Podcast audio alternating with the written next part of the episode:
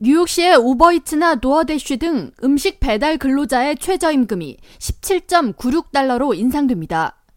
뉴욕주 지방법원의 니콜라스 모인 판사는 28일 우버이츠 등 배달 플랫폼 업체들이 제기한 최저임금 적용 중단 가처분 신청을 대부분 기각했습니다. 뉴욕시는 애초 지난 7월 15일부터 음식 배달 노동자에게 최저임금 인상안을 적용하려 했으나 배달업체 운영자들은 경영 부담 그리고 배달료 인상 우려 등을 이유로 즉각 반발하며 소송을 제기했습니다.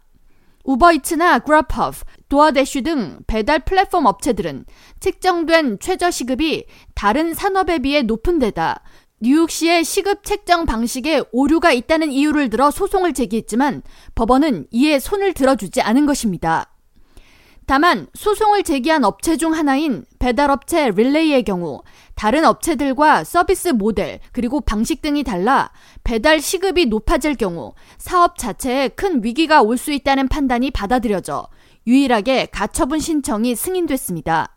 뉴욕시가 책정한 배달업체 직원들의 최저임금은 올해부터 17.96달러이며 오는 2025년 4월부터 19.96달러로 20달러에 육박하게 됩니다. 이에 대해 도어대쉬 측은 뉴욕시가 설정한 극단적인 최저임금 인상은 결국 뉴욕 시민들의 경제적 부담으로 돌아갈 것이라면서 또한 고용 기회를 줄이는 악영향으로 이어질 수 있다고 비판의 목소리를 높였습니다. 한편 캘리포니아주에서는 내년부터 패스트푸드점 직원들의 최저임금이 시간당 20달러로 인상됩니다. 게빈 뉴섬 캘리포니아 주지사는 28일 이와 같은 내용을 담은 주 법안 AB1228에 서명했습니다.